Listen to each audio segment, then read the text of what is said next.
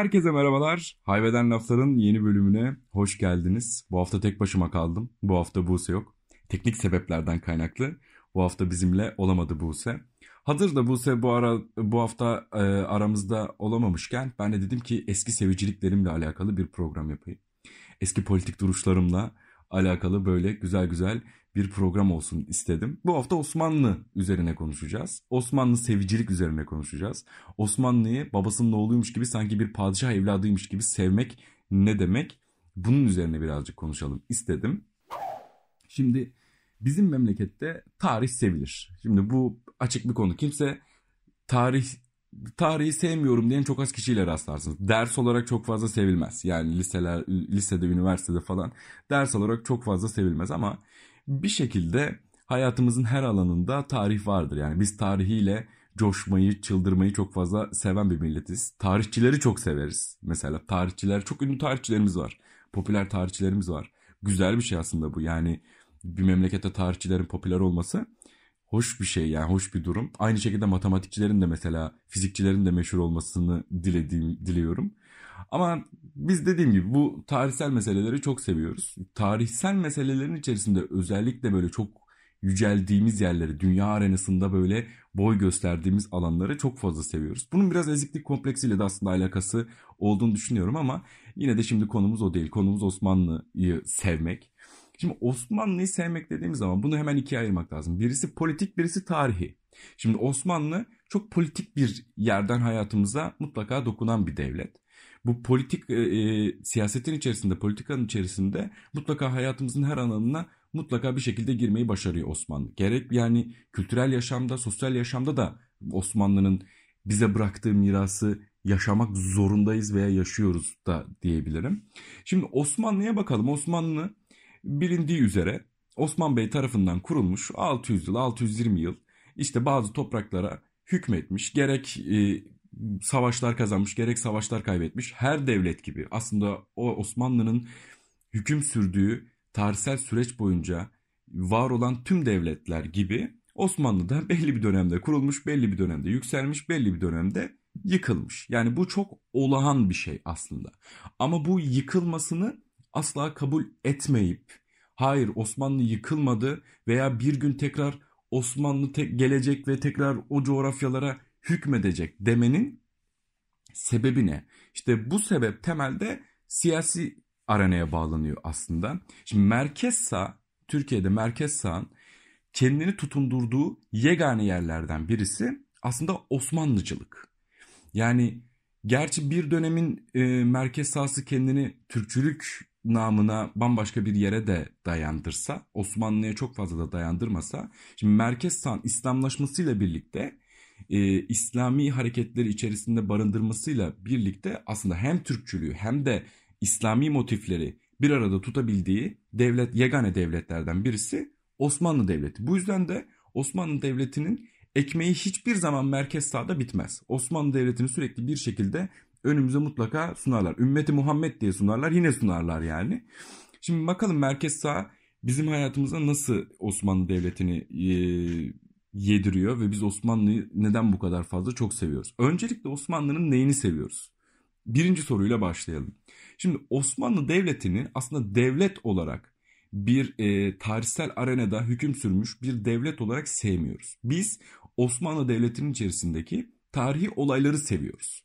Nedir bu tarihi olaylar? İşte İstanbul'un fethini seviyoruz. Hemen herkesin aklına gelen şeylerden. İşte Osmanlı'nın kuruluş sürecini seviyoruz ki üzerine 700 bölüm dizi çekebiliyoruz. İşte birkaç tane padişahın kazandığı savaşları çok seviyoruz. Birkaç tane padişahın hikayelerini çok seviyoruz. Yine kuruluş döneminde ki padişahların e, bazı hareketlerini seviyoruz. Yine bitmiyor yıkılma dönemindeki bazı padişahlarının bu sefer yıkılmada artık çok fazla yok. Birkaç tanesine tutunabiliyoruz. Ama yine de seviyoruz. Tarihi olayları seviyoruz ve kişilikleri seviyoruz. Şimdi zaten dönemin tarihi içerisine baktığınız zaman başka kimi ön plana çıkaracağız? Yani bir Osmanlı'da Sokullu Mehmet'i adı çıkardık diyelim bir hanedanlıktan olmayan. Ama onun haricinde zaten padişahlıkla yönetilen yani tek adam sistemiyle yönetilen bir devlet. Sonuçta bir adamın dediği her şey oluyor ve o adam iyiyse iyi, kötüyse yapacak bir şey yok. Yani kötüyse de 40 yıl o devleti yönetebiliyor, iyiyse de 40 yıl devleti yönetebiliyor. Ama bu o dönem içerisinde sadece Osmanlı'ya da has bir gerçek değil zaten genel olarak tüm devletlerin bir şekilde tek adamlık yönet tek adamlıkla yönetildiğini görebiliyoruz. O yüzden biz Osmanlı Devleti'nin içerisindeki bazı olayları cımbızla alıyoruz ve bunlara tutunuyoruz. Aslında Osmanlı'yı sevmiyoruz veya Osmanlı'nın tam olarak teşkilatlanma yapısını, siyasi yapısını, işte halkın sosyal gündelik yaşamlarını, ticari hayatlarını falan bunları tam olarak sevmiyoruz. Aslında bilmiyoruz da. Mesele bu. Yani bugün bir Osmanlı sevicisine gidip siz işte bilmem kaç yıllar arasında İstanbul'daki işte ticari hayatıyla alakalı veya işte göçleriyle alakalı Osmanlı Devleti'nin içerisindeki yaşanan büyük göçlerle alakalı veya işte tarımsal politikalarla alakalı veya tımar sistemiyle alakalı sorular sorduğunuzda bunların çoğu böyle seker geri döner size. Bu gerçekten böyledir yani. Seker geri dönerse bu tarihçilerin veya tarihi seven insanların daha çok cevaplayabileceği sorulardır. Politik olarak Osmanlı'yı seven kişilerin çoğu daha çok bunlarla değil Osmanlı'nın tarihsel arenada neler yaptıkları ne, neler yaptıklarıyla aslında neler yaptıklarıyla da tam olarak bu konuda değil. Anladınız siz orayı. Daha başka şeylerle ilgilenmeyi çok seviyorlar. Siyasi olarak vazgeçemeyeceğimiz bir gerçek. Bir şekilde bizi bir yere tutunduruyor. Çünkü polit siyasi partilerin kendisini bir yerden var etmesi gerekiyor. Aynı şekilde bunu geçen hafta astroloji sevicilikte de aslında bir şekilde söylemiştim. İnsanların kendini bir yerden var etmesi gerekiyor diye. Osmanlı bugün bir kimlik Türkiye Devleti'nde bazı kesim için hatta çok büyük bir kesim için Osmanlı bir kimlik savaşı. Kendini bir şekilde bir yerden tanımlamanın verdiği bir savaş. Bunun için Osmanlı'ya tutunmacalık var aslında bizde. Bu siyasi partilerin e, ve işte halk önünde konuşan siyasi liderlerin çok fazla da aslında bunu popohlamasından kaynaklanıyor. Bir kimlik mücadelesi Osmanlı. Kendisini ben Osmanlıyım. Ben işte Fatih Sultan Mehmet'i seviyorum. Ben işte Kanuni Sultan Yavuz'u seviyorum. Yavuz şunu yaptı, Yavuz bunu yaptı, Fatih şunu yaptı. İkinci soru e şimdi ne yapalım olduğunda bu tarz insanların çoğunlukla verebileceği bir cevap yoktur. Veya kendisini bir yerden tanımladığında halk arenasına, dünya coğrafyasına koyduğunda şu an güncel olandan bahsediyorum. Türkiye'yi övebileceği herhangi bir kanal bulamamasından kaynaklı geçmişe tutunup geçmişten bir yerden övmenin sebebi.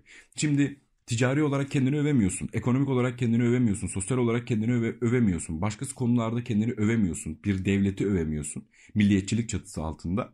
Ne yapıyorsun o zaman? Diyorsun ki evet ben bu alanlarda 21. yüzyılın Türkiye Cumhuriyeti Devleti'nde eziliyorum ama Şimdi seni götüreceğim 15. yüzyıla. 15. yüzyılda biz de size bunları yaptık. Veya işte 16. yüzyılda biz de size bunları yaptık. Viyana'nın kapılarına kadar dayandık Viyana'nın diye bağırmaya başlıyorsun. Çünkü kendini var edebildiğin bir yer bulmak zorundasın. Diğer devletlere karşı. Milliyetçilik çatısı altında konuşuyorum tabii bu arada. Ee, siyasi görüşü farklı olan insanlar kendine yine bunu da yapmazlar ama sonuç olarak bu coğrafyanın üçte ikisi bu şekilde düşünen insanlar tarafından var edildiği için bu bir gerçek. Bunu da yatsımamız imkansız. Şimdi politik duruşta kendini bir yere tanımlamanın verdiği şey bazı negatif ve pozitif şeylerle de kendini bir arada getiriyor. Bu pozitif şeyler neler? Bir şekilde evet bazı şeyler çok güzel Osmanlı Devleti'nin içerisinde. Mesela bir tımar sistemi vardır Osmanlı Devleti'nde. E, bilenler bilir şimdi çok güzel bir politika. Ama o günün koşullarında incelendiğinde çok güzel bir politika. Şimdi getirip de 21. yüzyıla hiçbir devlete yediremezsin. Yedirebilirsin de çok bakir alanlarda çok böyle olmayan işte aman aman bir devlet teşkilatı olmayan ülkelerde yedirebilirsin. Hatta onu bile yediremezsin de neyse diyorum yani.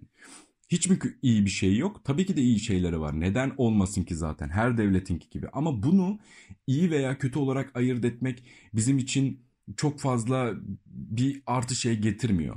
Pozitif olarak söylüyorum bunları. O dönemi bilmek, o dönemde neler olduğunu bilmek, neler yaşandığını bilmek, hangi padişahın neler yaptığını veya sosyokültürel olarak bugüne artıları veya eksileri nedir diye bakmak. Bugün yapılacak herhangi bir politikaya geçmişten yararlanmak. Geçmişte bunlar yapıldı ama sonuçları bu oldu. Şimdi bunları yaparsak daha doğru olur gibi adımlar atmak tabii ki de bize bir şekilde yardımcı olacaktır. Kişisel olarak da olacaktır. Mesela o günün güncel politikaları incelendiğinde, adalet sistemi incelendiğinde, hukuk sistemi incelendiğinde bugüne bugünle karşılaştırıldığında artılar ve eksiler olacaktır. Bu da aslında bizim için birazcık yanlış bir sebep. Yani biz ülkece kendi tarihçilerimiz de buna katıyorum aslında. Çoğu tarihçimiz yani güncel popüler olan tarihçilerimiz yine bir nebze tabii ki de çok büyük bir külliyatın eseri oldukları için bunu yapmıyorlar. Onlar gerçekten bilim adamları ve hoca.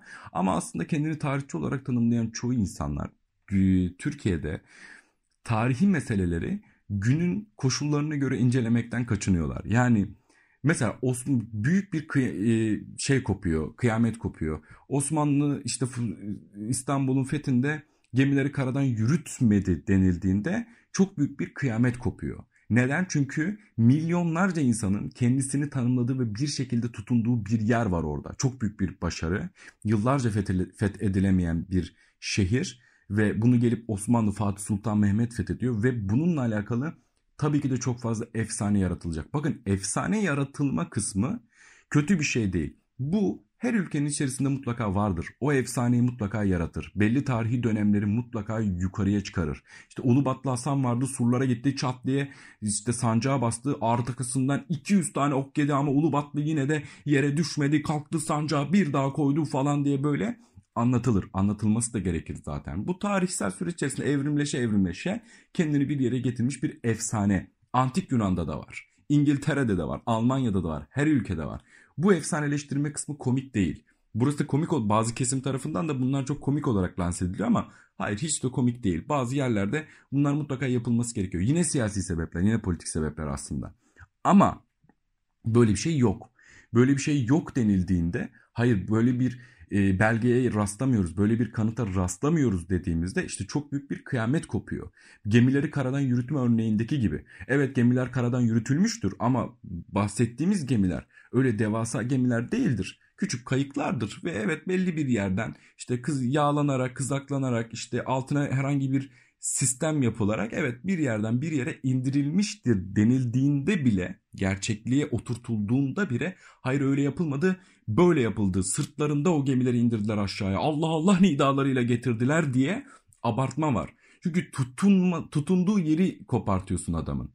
Yani tarihsel süreçte kendisini dünya arenasında övdüğü, kendisini tanımladığı, kimlik mücadelesiyle alakalı verdiği savaşların hepsini kazandığı bir yeri kopartmaya çalışıyorsun adamın elinden. Ve tabii ki de karşısında çok büyük bir tepki görüyorsun. Bunu başka herhangi bir meselede de yapabilirsin. Yani evet Osmanlı İstanbul'u fethetti ama sonra ne oldu Karlofça Anlaşması'nda şöyle oldu dediğin zaman ha Karlofça Anlaşması o ne ya ne oldu ki bir dakika falan diye kalıyor. Şimdi kendisini yenileyemediği yerler çok önceden başlıyor zaten Osmanlı Devleti'nin. Yani artık 16. yüzyıl 17. yüzyıldan itibaren başlıyor. Artık kendisini yenileyemediği, dünya arenasında boy gösteremediği yerler başlıyor. Zaten tutunduğun yer çok küçük bir yer. Bunun sebebinin ne olduğunu araştırıyorum. İkinci sebebe de tarihsel sebebe de baktığımız zaman şimdi tarihsel olarak da çok büyük bir külliyat olmasından kaynaklı içerisinde birçok farklı yapının barındırılmasından kaynaklı bir şekilde ülkece oraya tutunmak zorundayız. Şimdi Türkiye Cumhuriyeti Osmanlı Devleti'nin bir devamı, e bir şekilde devamı şimdi yani devamı değil diyenlere de burada bir bir şeyler söylemek lazım. Bir şekilde devamı. Çünkü devamı olmasaydı borçlarını ödemezdi. Ha, oturup borçlarını ödedi yıllarca. O yüzden şimdi meseleyi birazcık toparladığımızda Osmanlı Devleti'ni sevmek denilen şey kendini bir şekilde bir yerden tanımlamak ve siyasi siyasi bir ayağa oturmak aslında. Yoksa tarihin içerisinde Osmanlı'yı sevmek veya Büyük Selçuklu'yu sevmek, Anadolu Selçuklu'yu sevmek, Göktürkleri sevmek, Uygurları sevmek, Karahanlıları sevmek diye ayırt ettiğim zaman şunu söyleyebilirsin. Evet bir birçok Türk devleti var ki Türk devleti mi değil mi tartışması da zaten müthiş bir tartışma. Şimdi hiç oralara girmeyeceğim. Azıcık belki bir konuşuruz. Ama Türk devleti olarak saydığım zaman evet bir sürü Türk devleti var. Bu da onlardan birisi ve işte gerek yaptığı politikalarla işte gerekse işte tarım politikalarıyla, ticari politika, sosyal, kültürel hayatın getirdiği şeylerle bugün olan katkılarıyla Osmanlı Devleti biraz daha ön plana çıkıyordur. Demek de herhangi bir yanlış bir şey yok. Bu sevicilik de değil zaten.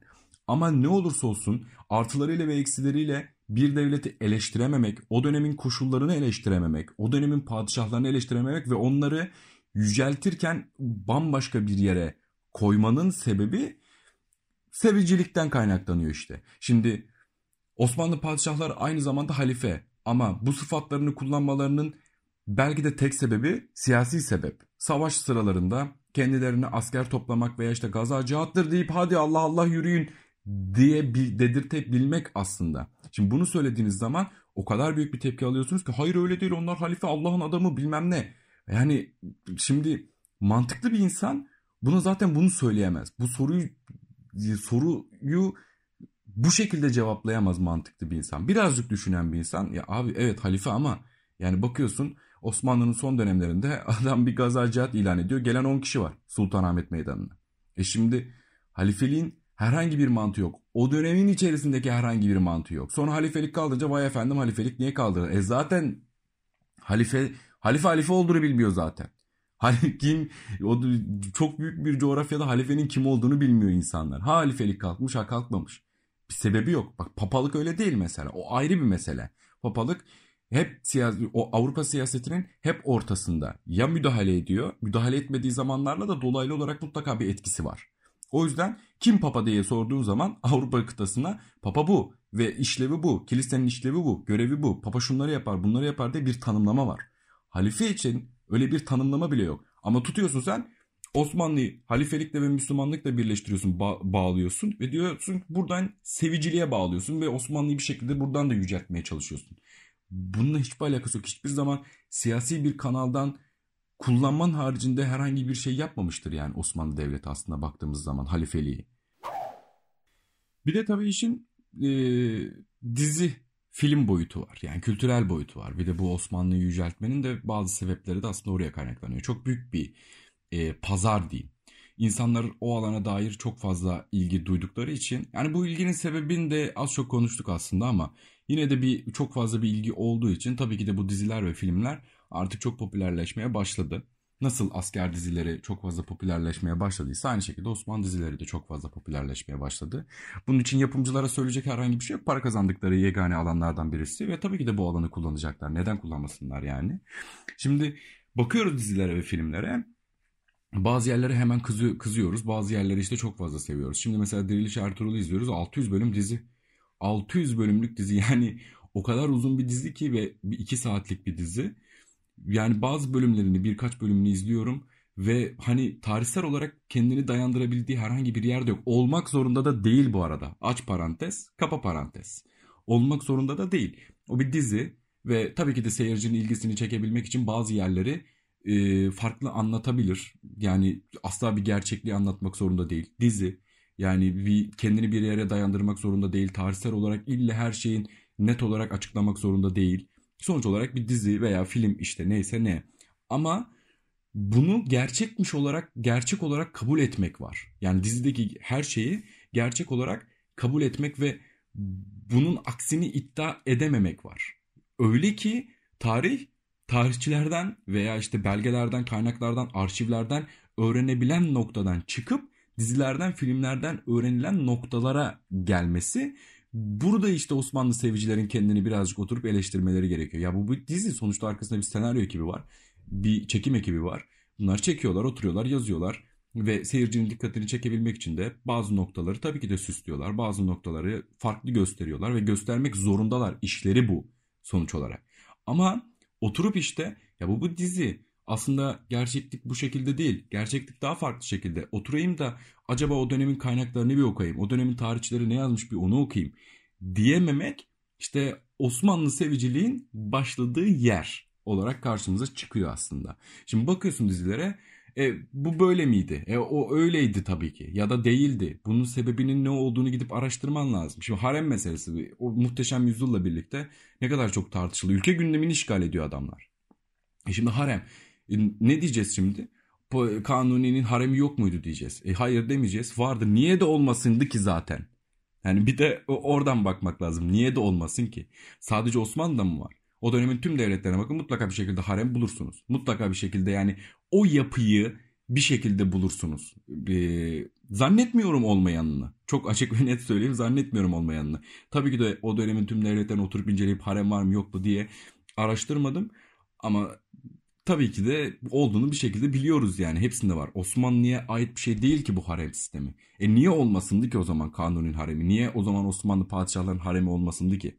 Yani buradan bakmak lazım mesela. Evet var ama bu şekilde işte kanuni her gün haremdeydi denilince insanlara sinirlenmesi var. Niye gitmesin ki? Ya da bir de buradan bak yani sana ne? Adamın kendi haremi istediği gibi gider istediği gibi çıkar yani. Bundan kime ne veya bu bizi neden aşağılıyor veya neden yüceltsin? bunun bizi yücelttiği yer ne? Şimdi Rise of Ottoman var mesela. Yeni dönemlerde çıktı. Gerçekten böyle baktığın zaman ya birazcık iyi diyebileceğimiz bir dizi aslında. Çünkü öteki türlü orası bizim bir mitimiz ya. O İstanbul'un fethi bir mitoloji eseri olarak artık karşımızda ya. O kadar fazla bir yüceltme var ki o o onun gerçeklik olarak kabul ettiğimiz var. Şimdi Rise of Ottoman'a baktığımız zaman Osmanlı seviciler orada artık çok yoklar. Yani meselenin en sonunda çünkü mesele öyle bir incelenmiş ki bir yerde ben dizi izlerken bir yerde şey dedim ya herhalde fethedemeyecek bu adam. Alamayacak herhalde İstanbul'u diye düşünmeye başladım. Çünkü olması gereken bu zaten. Yani sonuç olarak o döneme dair bazı kaynaklar var, bazı eserler var. Açıp okuduğun zaman ya görüyorsun yani o haldır huldur da Osmanlı Devleti'nin yani gittik tek gecede aldık diye bir savaş değil o. Baya uzun bir süreç. Öncesinde bir sürü hazırlanma var, bir sürü şeyler var, bir sürü mühendislik eserleri var. Bir sürü sanat eserleri var. Yani adamlar bir sürü mimari eserleri var. Yani neler neler yapılmış da orası İstanbul'u bir şekilde fethediyor adamlar. Evet çok büyük bir savaş, çok önemli bir savaş ama bu kadar. Yani bugüne katkısı İstanbul'un bizde olmasından başka ne olabilir İstanbul'un fethinin? Onu düşünmek lazım. Evet adam zeki bir adam, iyi bir asker, iyi bir savaşçı. Hazırlanmış gitmiş İstanbul'u fethetmiş. Fethedilemeyen denilen yeri almış gelmiş. Tamam bu çok güzel. Bunu şimdi açıp okuyalım. Bununla alakalı birçok şey öğrenelim. Ama güne katkısı ne? Yani 21. yüzyıla bir tane katkısını bulduğumuz zaman tamam okey diyelim. Ama herhangi bir katkısı yok. Var da yok ya da neyse ne. O yüzden bu diziler, filmler de çok büyük bir katkısı var Osmanlı seviciliğe. E bir yandan da şimdi e, şeylerin de çok büyük bir etkisi var. Bu Türklük mücadelesinin de çok büyük bir etkisi var. İşte Osmanlı Türk müydü değil miydi? Kimseye hiçbir şey kazandırmayacak bir tartışmadır bu. Osmanlı Türk müydü değil miydi? Şimdi Türk olduğuna dair e, tabii ki de bazı belgelerin belgeler var. İşte boylar var. O boylar Türk boyları olarak geçiyorlar. Belli bir yere kadar boylar ama sonra bir de Osmanlı'yı sevmeyenler de aslında çok fazla eleştirmek lazım. O kadar saçma yerlerden eleştiriliyorlar ki yani karşılarına gelen cevabın da saçma olmasının sebebi de birazcık da bu. Şimdi Osmanlı Türk mi? Hayır değildi. Neden? Çünkü işte haremde e, Rus kadınlar vardı. Yani Osmanlı'nın kendine dair böyle bir söylemi var mı acaba? Bir ona bir bakalım. Yani çıkıp mesela atıyorum Yavuz şöyle bir şey mi söylüyor? Osmanlı Devleti Türk devletidir. Bunun haricinde de herhangi bir şey değildir diye bir söylemi mi var? Osmanlı Osmanlı kendini de bu şekilde tanımlıyor zaten. Yani ne Türk'üm ne başka bir şeyim değil. Hükümdarlığı altında yaşayan milyon tane farklı insan tipi var. Milyon tane farklı kültür var zaten. Kendisini Türk olarak lanse etmesi dönemin siyaseti içerisinde bile yanlış. Doğru olan zaten tanımlama ben Osmanlıyım siz de busunuz demesiydi. Zaten doğru olanı yapıyor adamlar. Yani bugüne getiriyorsun hayır Osmanlı Türktü. Kime ne katkı sağlar? Sağlıyor tabii ki de sağlıyor işte bazı siyasi kanallara e, çok büyük katkı sağlıyor. İnsanların da kendini bir şekilde dayandırmasına ve tarihte herhangi bir yere dayandırmasına ve kimlik mücadelesine çok büyük katkıları var ama gerçek olan bu değil. Osmanlı Osmanlı herhangi bir Türk mücadelesi içerisine de girmiyor zaten. Geçen Deliler diye bir film izledim. Osmanlı'nın Deliler diye bir askeri sınıfı var ve işte en önde savaşan sınıfı ve hani şöyle söyleyeyim kaybedecek hiçbir şey olmayan askerler. En önde hurra gidiyorlar ve korku salma adına gidiyorlar. İşte kanat takıyorlar falan. Birazcık oturdum araştırdım hakikaten bu adamlar bu şekilde mi takılıyor falan diye. Doğru gerçekten bir kanat takma meseleleri falan var. Ama Filmde öyle bir işlenmiş ki bak film eleştirmiyorum. Film istediği gibi çekebilir. Ama bunun gerçeklik olarak kabul edilmesini eleştiriyorum. Sonrasında forumlara giriyorum. Bazı yerleri açtım, baktım, okudum. Bu bu deliler sınıfıyla alakalı ne neler deniliyor diye. Filmde ne anlatılıyorsa gerçekten o kabul edilmiş ve delilerin öyle bir sınıf olarak kabul görmüş yani. Genel tanı bu. Şimdi film deliler 10 kişilik bir e, topluluk orada.